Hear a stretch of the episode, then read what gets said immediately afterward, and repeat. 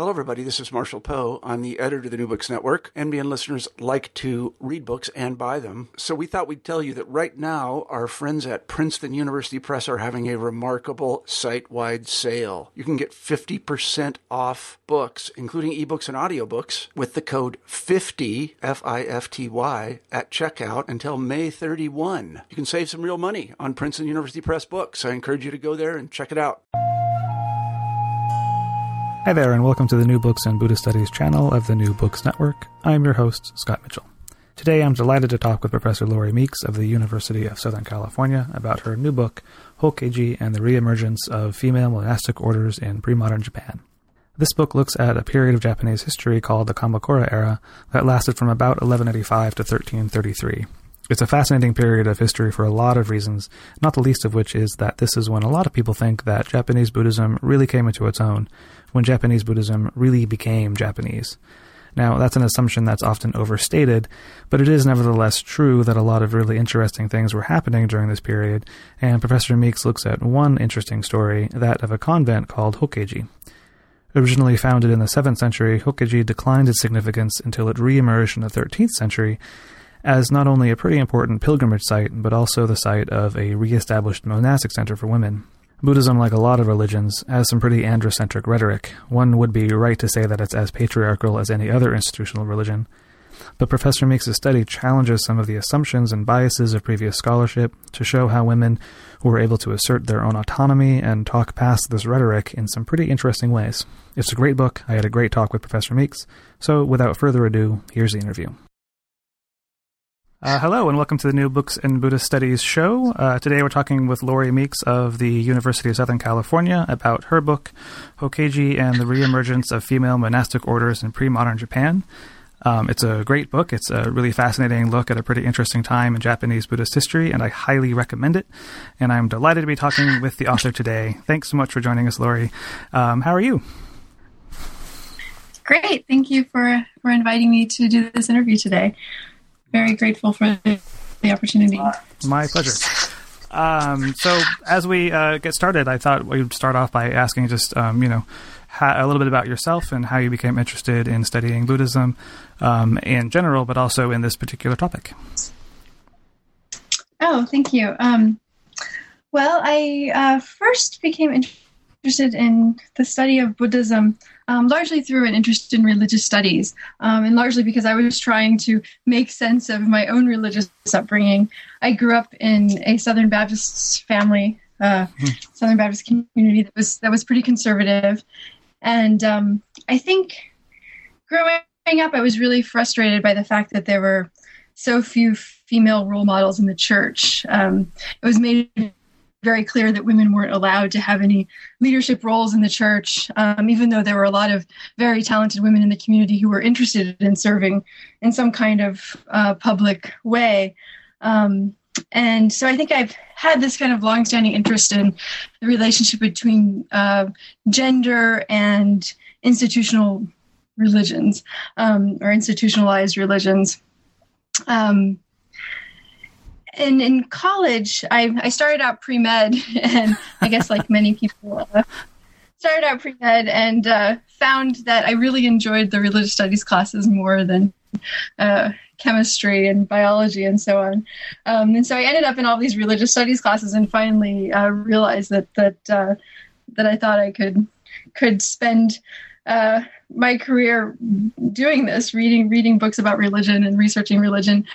Um, and I think uh, Buddhism was attractive to me in the beginning because it was so different from what I had grown up with. And initially, it seemed like this tradition that was much more um, flexible in, in terms of certain doctrines not being. Um, uh, not being as rigidly applied in social situations and so on. Um, and of, of course, uh, a lot of my early I- idealism about uh, Buddhism kind of faded as I learned more about it.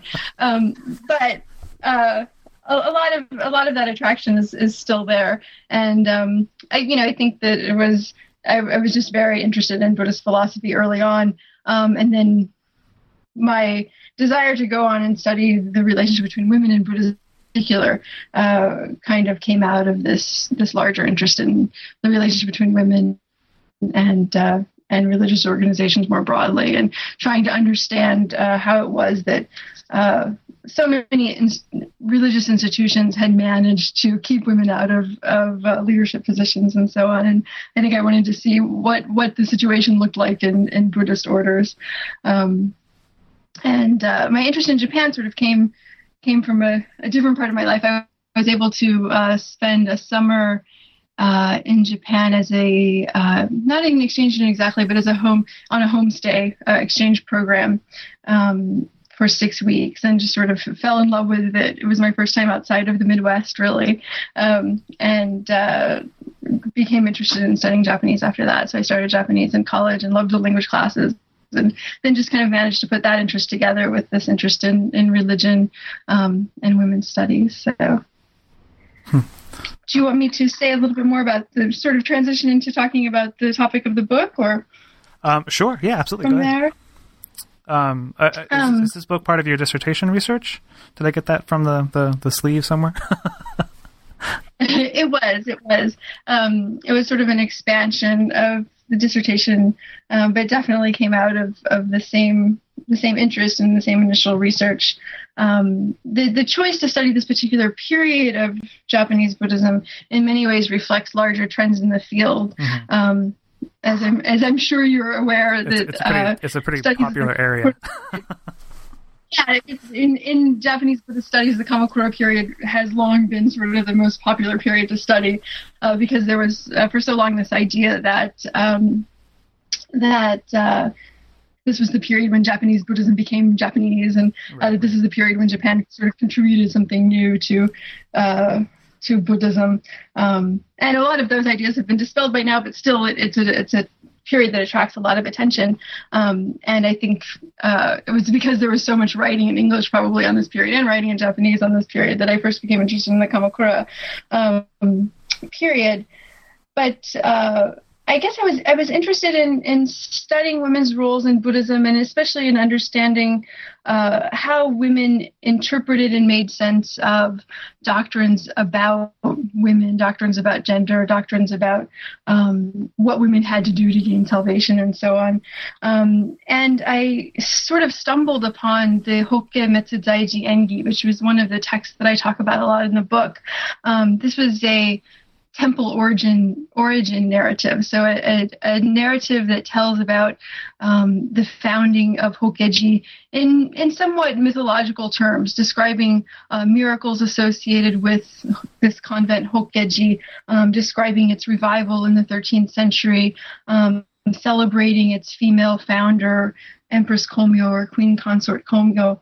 Um, and what I discovered in in this engi, which I, I found a reference to it in a footnote, and it hadn't been this this center of of any major study in Japanese. People referred to it, but no one sort of took it this particular text as a main object of study. Right, right. Um, and in, in reading through it and sort of spending time studying it, I realized that it was a very different view of, it presented a very different view of how women actually made sense of Buddhism and practiced Buddhism. Uh-huh. Um, this was a text that doesn't talk at all about the obstacles women face on the Buddhist path. It doesn't talk about women in any kind of derogatory way, um, as many of the doctrinal texts uh, of the period do.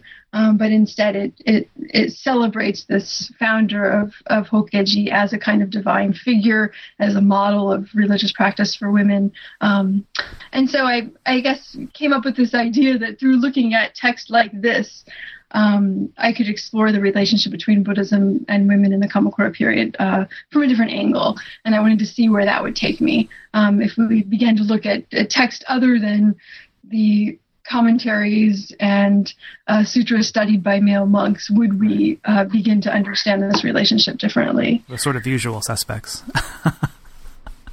of uh, yeah, yeah. Um, so, so uh, on that note, let's sort of like take a step back for a second, um, because I think that some of our listeners, you know, uh, like like you were saying in the beginning, you know, we have some uh, ideas about or some uh, beliefs about Buddhism as being different from uh, more conservative kinds of religions. Um, some, mm. Uh, ideas that you were dispelled in your studies. that I think happens to a lot of us. um, but uh, sure. to just sort of uh, to sort of set the stage here, there there are clear differences in how men and women, uh, or or monks and nuns, are supposed to um, approach Buddhism, and different ideas about how women may not be able to attain enlightenment or different ideas about women's bodies.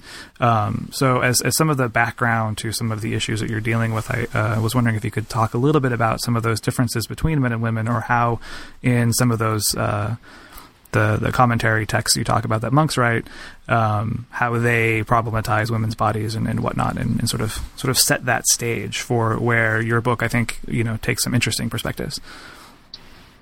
Sure, thank you. Um, well, I guess there are um, a couple of different trends that are very in, in within Buddhist doctrinal texts that are important for understanding um, how Buddhist doctrine and, and sort of Orthodox Buddhist text tend to view women. Um, one is uh, the idea that a female birth is is a lower birth in, in the uh, in, in the in the possible uh, types of birth one can achieve.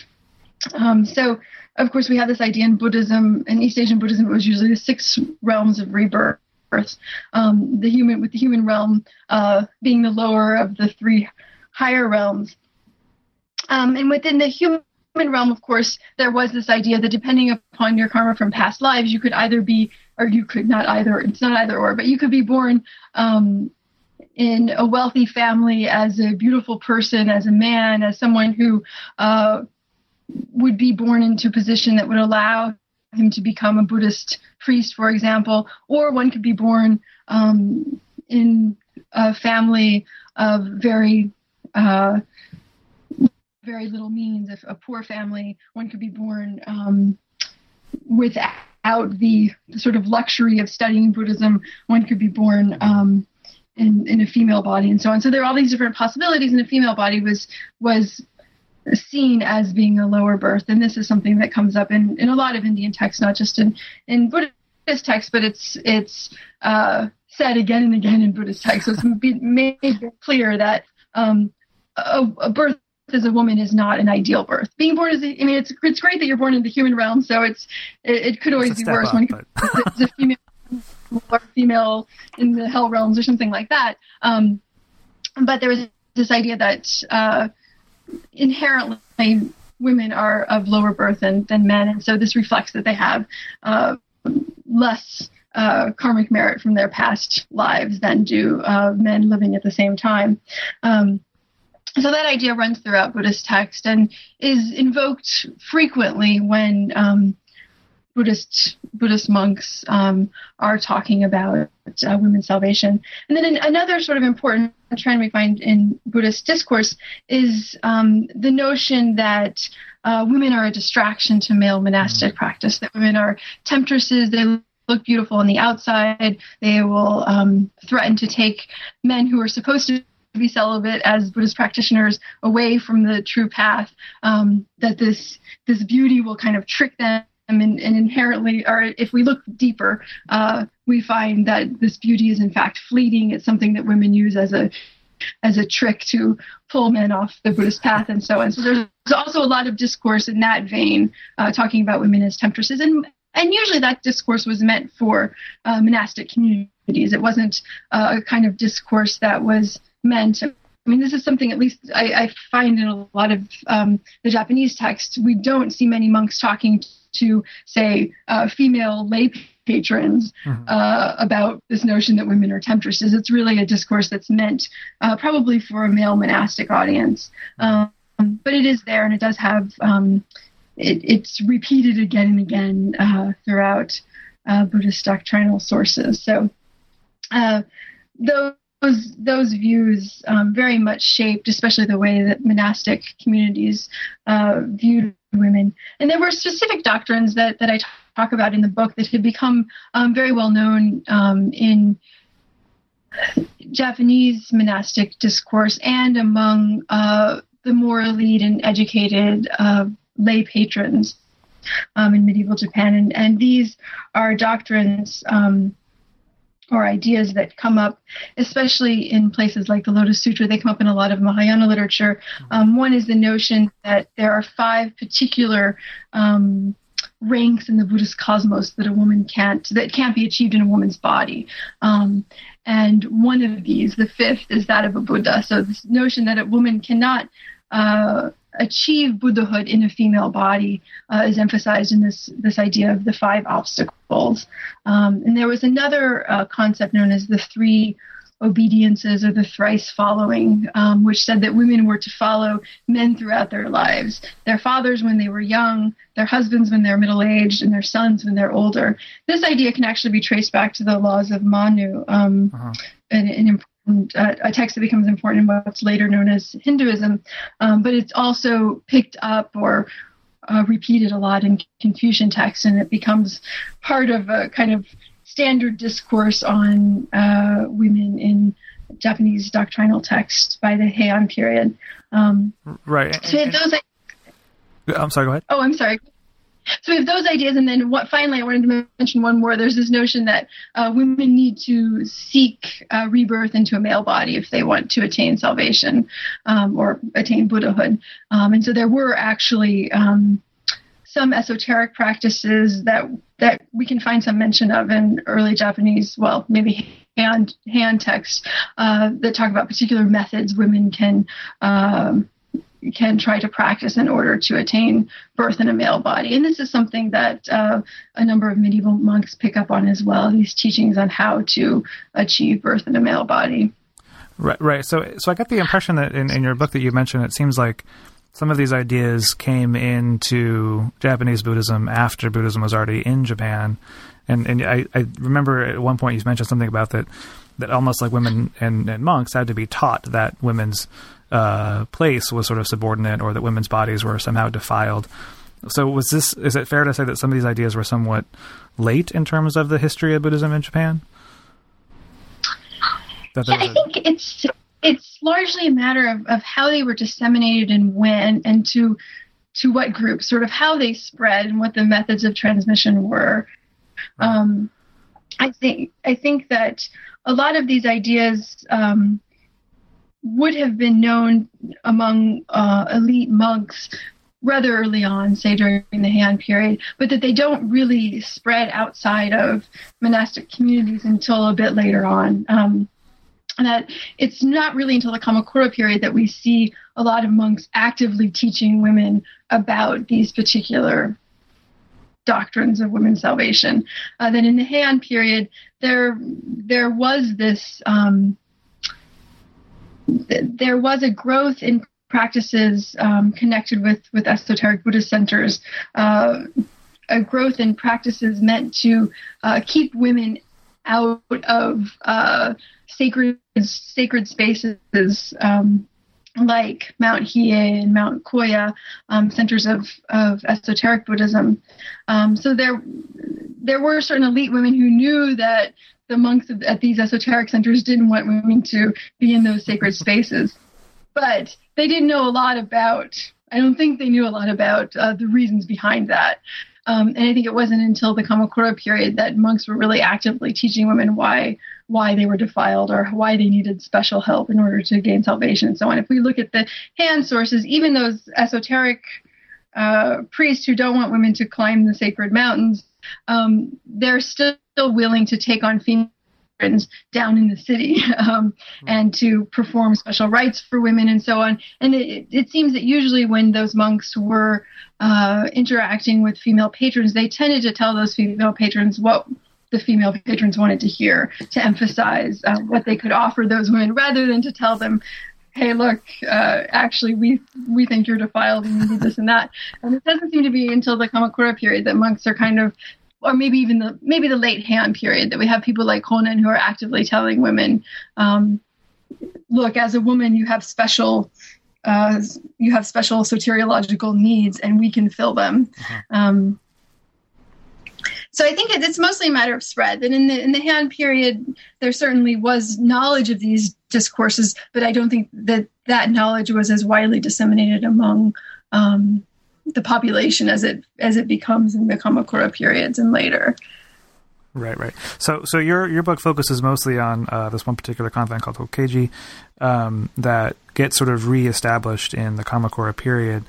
But you said that um, it was a, a, a, somewhat important uh, center before that, correct? And that it had sort of uh, declined in significance, and, and that's part of the story. And so, uh, you know, can you say a little bit more about what this particular convent was and when it was established and how it, it sort of declined and the circumstances that led to its uh, reemergence, which I think is the, the heart of your book that is that we're getting to.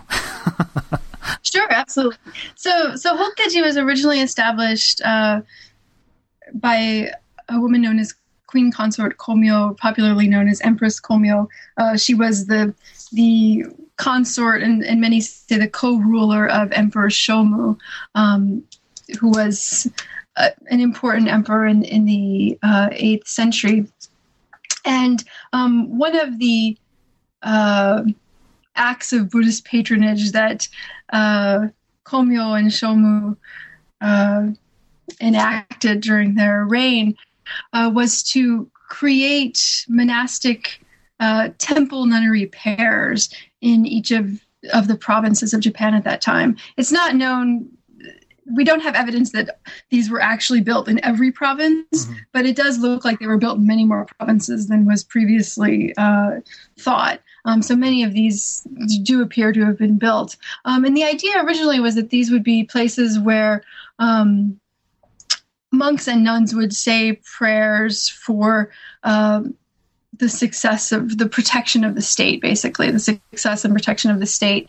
Um, and Hokkeji was the nunnery of the nun- of the main nunnery uh, monastery pair. Uh, in in the central province in Yamato, um, and so it was seen as kind of the head of this uh, large network of convents throughout Japan. Um, we don't know a lot about how it functioned in, in in that period when it was first established in the 8th century. Um, but there do appear to have been many nuns who were active there. At that time, uh, nuns were able to gain official ordination uh, through the state.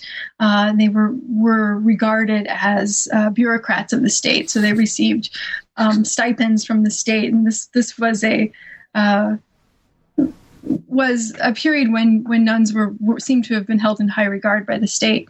Um, hmm. That didn't last for too long. Um, we know that the the last ordination of nuns took place um, sometime in the 9th century. Um, and then after that, there we have no more records of women receiving official ordination as as full fledged bhikkhuni or bhikshuni um, until uh, Hokkeji is revived in the 13th century. And at that time, the ordination, uh, the methods of ordination have changed to great, great extent. Um, and when the nuns are being um, ordained again in the 13th century, they're being ordained by Eison and his group, uh, who are giving uh, bhikkhuni ordinations, but they're not using um, official certificates from the state. So it does become it's a there it's the revival of this official ordination system, but the the authenticity is no longer coming through the state. Um, so it is it's a very different system in the 13th century. Um, but uh, basically what we know is that the, the official ordination of women stopped sometime during the 19th of the 9th century that is not revived again until the 13th and during that period in between um, Hokkeji appears to have gone through uh, sort of waves of of neglect and then sort of mini revivals, if you will. There appear to have been women who were kind of taking care of of uh, the temple and the and its grounds, and some of the the main images uh, are of the images that were stored there, and so on. Um, but we we don't have a lot of detail about what exactly was going on there. It's just mentioned here and there in, in various records, and um, right, I go through a lot of those details. And You mentioned there were like privately uh, privately confessed nuns, is, is how you describe them, women who would have sort of yes. D- sort of self-proclaimed themselves as nuns, but weren't officially recognized by any either state or Buddhist uh, orthodoxy, for lack right. of a better word. these, Yeah, well, there's sort of a, a mix of, I guess, of levels of, how, of you know the degree to which they were actually recognized. We no longer had after the ninth century. There are no longer women who are receiving uh, sort of state authorized bhikkhuni ordinations where they're taking hundreds of precepts. Um, but we do have a lot of women who in some places I've called them lay nuns or privately professed nuns, women who usually have taken the Bodhisattva precepts mm-hmm. um, and have uh, changed their dress and outward appearance so they look like nuns um, and have devoted themselves to daily Buddhist practice and so on may live in in a place like at a place like Hokkeji um, and uh, teach lay pilgrims about the temple or about you know general Buddhist concepts and so on. Um, and you know, actually, there were a lot of men at, during this period who who became what we might call sort of lay monks. And there's a sort of sliding scale of, of monastic commitment. and, and, during this period, especially during the Heian period, especially, um, and Kamakura as well, it was very common for um, people upon their retirement um, or, or, or perhaps after after uh, their kids had left home and and uh, they were starting to think about um, preparing really preparing for death in many ways.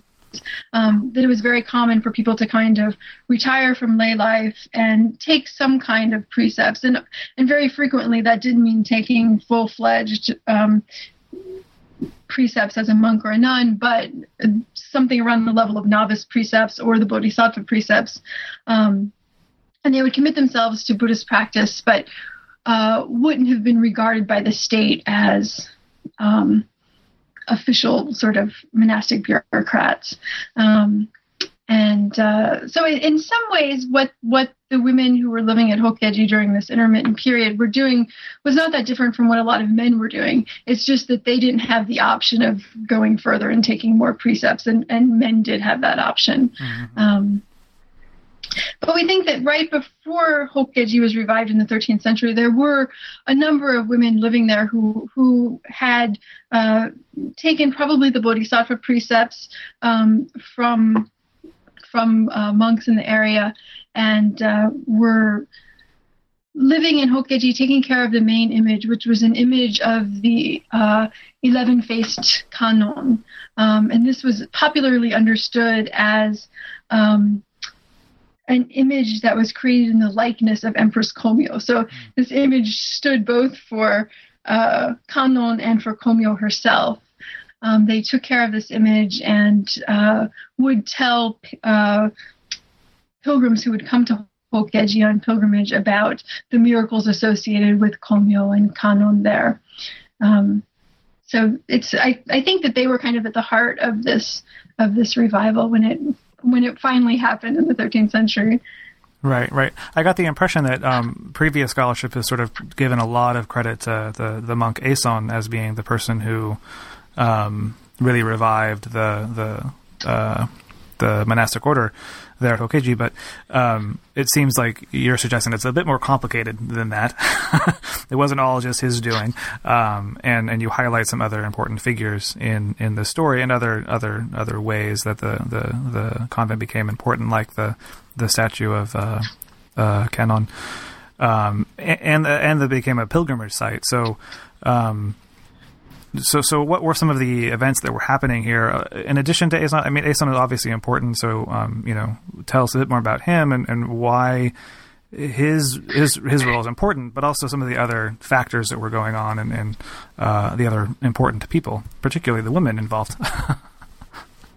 oh, thank you. Well, um, Eison Eison is a really interesting figure. Um, he was very he, his main interest was in reviving uh, the Vinaya precepts, and he felt that um, the Japanese Buddhist order was essentially inauthentic. And I think much of of what he was critiquing was um, the Kenmitsu orthodoxy of the day. So he was critiquing um, the Shingon establishment and um, the Tendai establishment, I think. But doing mm-hmm. this, I mean, he wasn't he wasn't making sort of outright critiques of them, but but was talking about how, in in general, um, Japanese Buddhists didn't follow uh, the Vinaya correctly, and for this reason, the Buddhist order in Japan wasn't all that authentic. Um, and this was actually part of a larger um, trend that was taking place in Nara, um, this old capital. And then I talk in the beginning of the book how the, by the beginning of the Heian period, uh, a lot of the important Buddhist centers had moved to this new capital of Heian-kyo, and Nara, in many ways, felt kind of left behind. so by the Kamakura period, this is in some ways even uh, more more strongly felt, perhaps. Um, but there was this revival in Nara um, that was very much centered around Vinaya uh, practice, and I think this idea that um, what Nara could contribute, the city of Nara and its monastic communities could contribute to Japanese Buddhism was a revitalization of the monastic law, that this was kind of a going back to the basics. Um, but at the same time, a lot of the priests um, active in Eison's group were looking towards China and they were trying to um, evaluate the degree to which Japanese Buddhism um, had failed to implement um, a lot of Buddhist Buddhist practices as they were carried out in China, and so I think there was this kind of comparison that a lot of these uh, priests were, were trying to make, and they were looking at a lot of, of texts that were coming in from China at the time. I think Zen, the import of, of um, new texts from the Zen tradition, which were starting to happen around this time, played a large role. Um, and that uh, many of the monks in Eison's group were seeing that um, in the Chinese tradition, uh, there was a nuns community, and mm. and this was something that was missing in Japan. So they talk a lot. Eison talks a lot in his in his text, and I look at his um, commentaries, but also at um, his autobiography and his um, collection of sermons or short um, sort of speeches that he gave. Uh, at, on ritual occasions. And he talks a lot about the importance of having a sevenfold Sangha in Japan. Mm. Um, and this was an idea that, that he had picked up from a lot of Chinese texts. Um, and four of the, the groups in the sevenfold Sangha were actually made up of women um, lay women, novice nuns, postulate nuns. So these are nuns who um, have gone past the novice stage but uh, are expected to uh, be novices for a bit longer to make sure that they are not pregnant before they're made into bhikkhuni, um, and then fully ordained nuns. So we have these four groups, and you only have three groups of monks because of men because uh, they don't have to be screened for pregnancy. Um, and so. So Eison realized that in order to to fulfill his vision of having a sevenfold sangha in Japan, a nun's order was necessary, and we and that they needed fully ordained bhikkhuni, not just women who had taken novice or bodhisattva precepts, but full fledged bhikkhuni. Um, and so I think much of his interest in uh, ordaining nuns came from this notion that Japanese Buddhism wouldn't be authentic um, if nuns weren't brought in somehow. Whereas the group that was active at Hokkeji before Eison became involved in, in the revival there, um, I don't think they were as interested in, in these doctrinal concerns. Um, which is not to say that they weren't interested in doctrine at all. I mean, eventually, once they do uh, kind of join forces with Eison, uh, they begin studying sutras with him. He lectures on these difficult commentaries at Hokkeji and so on. So they do eventually become interested in doctrine. Um, but much of what they're doing at Hokkeji, especially before Eison gets involved, is centered on these um, very localized devotional practices, and especially devotional practices um, centered on Empress Komyo. Mm-hmm. Um, and I think that they had created, before Eison got involved at all, um, they had sort of put Hokkeji on the pilgrimage map. So uh, around this time, it had become popular among um, elites living in in the capital of Kyoto or Heian-kyo. It had been popular to to go on all kinds of, of pilgrimages, and the there one of the popular routes was um, in Nara to go down to the city of the old capital of Nara and um, to visit some of the the old great temples from the Nara period. Um, and Hokkeji eventually comes begins to show up in pilgrimage records that were being passed around. Uh, Heian aristocrats during this time, hmm. um, and, and, aristocrats of the early Kamakura period as well. Um, and uh, so once they're they get into these, they manage to get into the uh, pilgrimage records or journals that are being passed around, um, stories about the miracles associated with Empress Komyo and so on. Um, begin to inspire more pilgrims to come to Hokkeji. And so it seems that, that there was a group of women there who had um,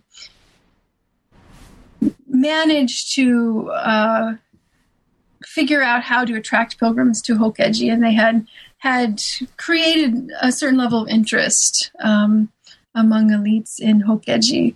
Um, right, they were already sort of there and and and and, and doing their thing before Eison uh, came along and, and and revived a more uh, uh orthodox. um, right, what really, right, what Eison really did was to give these women the opportunity to take uh, ordination or to to uh, receive precepts as bhikkhuni. Um, so it's many of these women had already taken uh, novice precepts or bodhisattva precepts with local priests and they had already studied under local priests and so on. But what Eison was giving them was the opportunity to take um, a higher level of ordination to become fully ordained nuns. Um, I think that in terms of, of the women's autonomy at the at the convent, I don't think that it changed that much after their their uh, alliance with with Eison. And I think that even as they joined his movement, um, he pretty much let them uh, manage their daily affairs on their own. What he really offered them was the opportunity to take to to uh, take a higher level of precepts, um, to participate in various rituals and uh, sermons, lectures, etc. that he and his his monks were hosting, um, and um, sort of he, he, he enabled them to uh, associate themselves with the the momentum that his group was was creating. I mean, he was, from all accounts, a very charismatic religious leader and had created um, a lot of attention and had managed to um, create a lot of interest in the Vinaya. Um, he went on. He spent much of his life really on the road, um, preaching in the countryside um, and drawing in new followers and so on. And in during this time, he was a very uh, well-known religious figure and had quite a bit of visibility. Um, it's just that the Ritsu group did not uh, come to have uh, a major presence in the contemporary period. I think even by by the Tokugawa period, the group is not that well known. So today we don't think that this was a very important religious movement because we don't hear that much about it. But at the time, it was he was one of the major players in uh, the religious world of, of Kamakura Buddhism. So, um, so I think they the nuns had a lot to gain by association with him. They knew they would get more pilgrims coming to their their monastery. They knew that they would um, attract more interest if they were affiliated with Eison, I think. Right, right, and it really um, this this relationship really speaks to this question of agency, and, and, and you mentioned the sort of dominant discourse of the, an androcentric discourse in, in, in, Japanese Buddhism at the time uh, that I think is, is present in a lot of, of, of Buddhism in general. Um, but this question of, of uh, you, you mentioned previous scholarship generally tends to, to, to portray these women as sort of being subjugated by the um, you know patriarchal or misogynistic uh, institutions. Um, but but you really show that there's uh, many different kinds of agency and um, and and how these women were able to to to sort of run this convent on their own, as as you were just saying. Um, and I'm thinking mostly right now about um, the, the the one scholar you mentioned, um, Hosokawa, who has this argument about um, robes and the nuns doing monks' laundry. Um, mm. and as, as sort of showing the relationship between them, and um, if you could just uh, talk a bit more about that, because I guess it's a very important point about how these women were able to, to sort of be functional on their own within this this very androcentric kind of uh, uh, situation. Mm. Yeah, that's a good point. I I think, um, but there's a there's a tendency in a lot of not just in Buddhist studies, but in a lot of religious studies to um, kind of focus on doctrines and on text when uh, looking at particular issues in a religion. So, and I, and this has been is an idea that has been thoroughly criticized and um, in many subfields is, is, sort of no longer an issue. But I think one thing that's happened in the study, I mean, it, it still has this kind of uh, lingering uh, presence in the study of, of, women in Buddhism. I think, um, and this is still in the Japanese case as well. So uh, I think many scholars who were looking at uh, women in Buddhism in Japan sort of started with the text. Well, what do the Buddha Sutras say about women? Um, what do the commentaries of uh, male priests in Japan say about women? We can look at these texts, kind of take out any uh, any lines that talk about women or gender, and from there understand what the relation between women and Buddhism was in this period, and so on. Um, and while that that's important and we do learn something from that, um, you we really have to look at at what women were doing in particular places um, at particular times to to understand this relationship, um, because a lot of the nuns at Hokkeji were not that interested in doctrine. Um, they probably weren't that concerned with what monastic commentary said about the salvation of women or uh, what certain sutras said about the salvation of women. Not that that wasn't as wasn't important at all, but it wasn't the main focus of their daily practices. Um, and uh, so, in the case of of Hokkeji and looking at what the women were doing um, on a on an everyday level, what kinds of rituals they were carrying out, how they were interacting with lay people, um, even how they were interacting with monks, we we see that a lot of those doctrines just aren't aren't really um, a part of the picture. They're not really what's how women are understanding their relationship to Buddhism or what it means to be Buddhist, what it means to um, to devote oneself to religious practice and so on. Um, so I I think um, it's, in it's looking like at a different conversation, right? I mean, they're not even as as you say at one point, they're sort of talking past some of the discourse. Yeah, so I think in, in many ways the women really are talking past a lot of that, a lot of the discourse about, especially this notion that women have to be reborn as men in order to proceed along the Buddhist path. Um, not that there there are some examples of women talking about that, but they're far and few between. And the Hokkeji materials do not engage that issue. Um, it seems to be that what they're really concerned about um, is devotional practices to Komyo, um, carrying out rituals for the the community uh, right there around Hokkeji, uh, doing things for pilgrims and so on. Um, and that, that that just isn't the center of their practice. Um, and so I, I think a lot of uh, what I try to do in the book is to um, to move away from this idea that uh, women or or anyone necessarily any layperson necessarily internalized what the content of Buddhist sutras and commentaries. Mm-hmm. Um, that if, if we're too focused on text and if we make the assumption that women internalize the discourses that we find in doctrinal text, then we're missing a lot of what's going on. And, and it's easy to make a lot of errors if we make that assumption that uh, what religious practices is, is about internalizing doctrines found in, in sutras and commentaries and so on.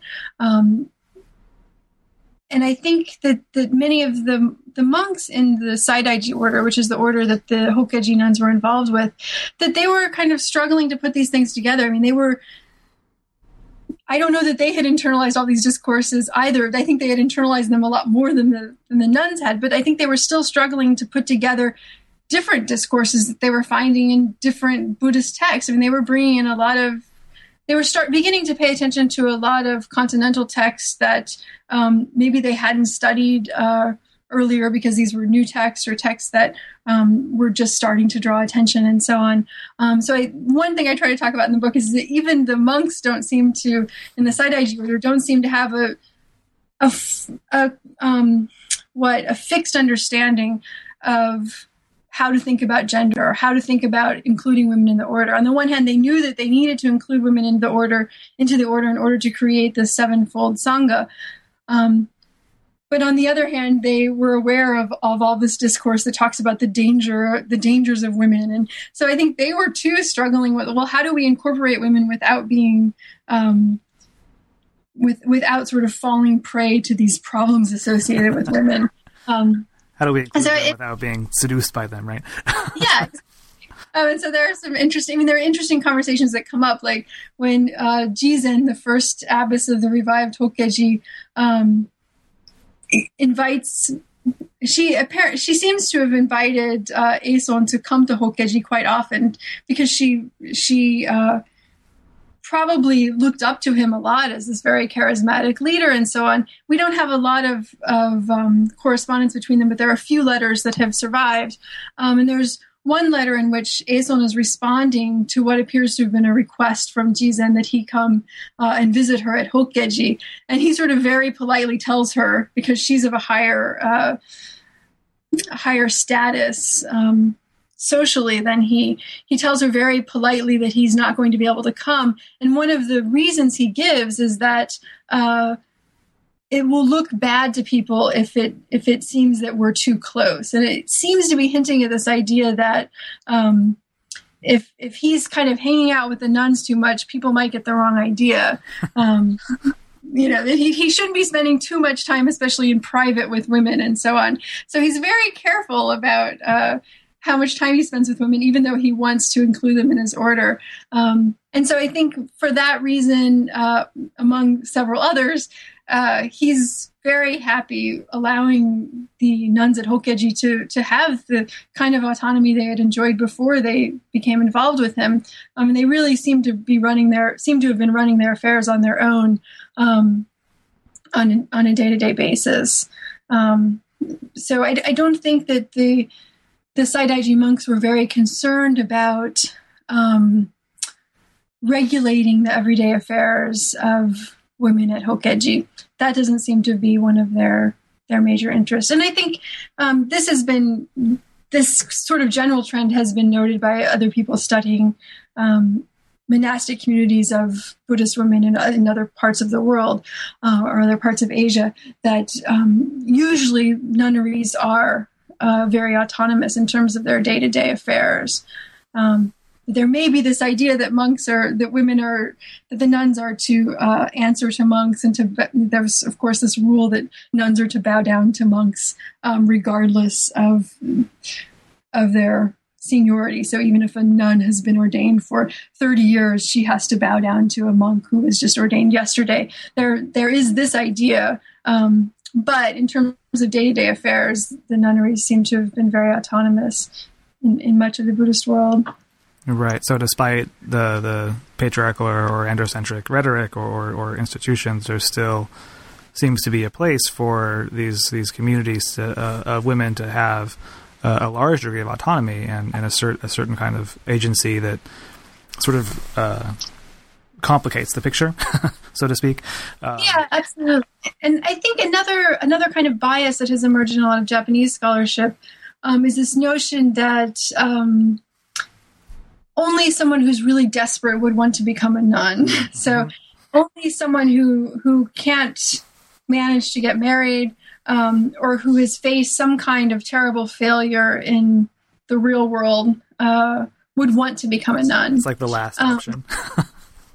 yeah, and it, it's really interesting because people don't talk about monks that way, right? You don't think you could only become a monk if you couldn't find a wife and you were really desperate. Um, and I, you know, I think that that kind of I think, of course, there there must have been cases like that, absolutely. But I think it's really um, arrogant, and it, it reflects a lot of bias. I think um, to assume that women who decided to become nuns in pre-modern Japan must have done it because they weren't they couldn't find a, a proper mate um, or something terrible had happened to them. And I think what we find in the the Hokkeji records is that these women talk about um, nunhood or the the opportunity to become a nun as um, a vocation as this is a chance to become a professional member of the clergy this is a chance to study this is a chance to have some kind of ritual authority and a chance to teach lay people, and to um, interact with pilgrims. It's a chance to pursue some kind of religious devotion. Um, and so to, to dismiss all of those possibilities and simply talk about it as, oh, these poor women, um, is really short sighted, I think. And, and it's possible that many of the women at Hokkeji did, did initially enter the convent because of something um, something not very positive had happened in their lives, but at least the way they talk about it, they managed to talk about it in a very positive way. And I think that some of the women probably did choose to become nuns because they were interested in in uh, pursuing some kind of educational or academic training. And if if you think about the larger landscape of pre-modern Japan, monasteries really were. Uh, the the major educational institutions of the day. So in some ways, I like to I like to talk to my students about um, monasteries in medieval Japan as being kind of colleges. I mean, this is your chance to go to college and and uh, learn difficult philosophical text and things like that. Um, so I, I, think it's really dismissive to assume from the beginning that. Uh, the nunneries were for, for women who couldn't couldn't come up with anything better to do. Um, and,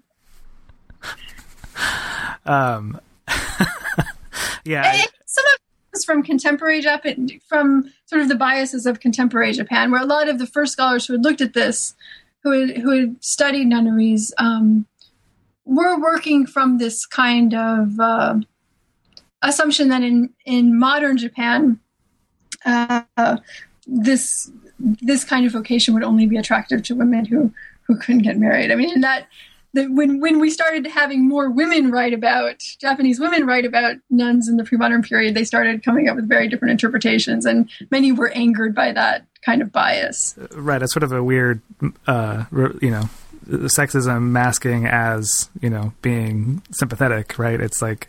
Uh, only women who can't get married want to become nuns, which in and of itself is sort of a strange sort of sexism. While you're trying to make this argument yeah. that they're being victimized. right, absolutely absolutely.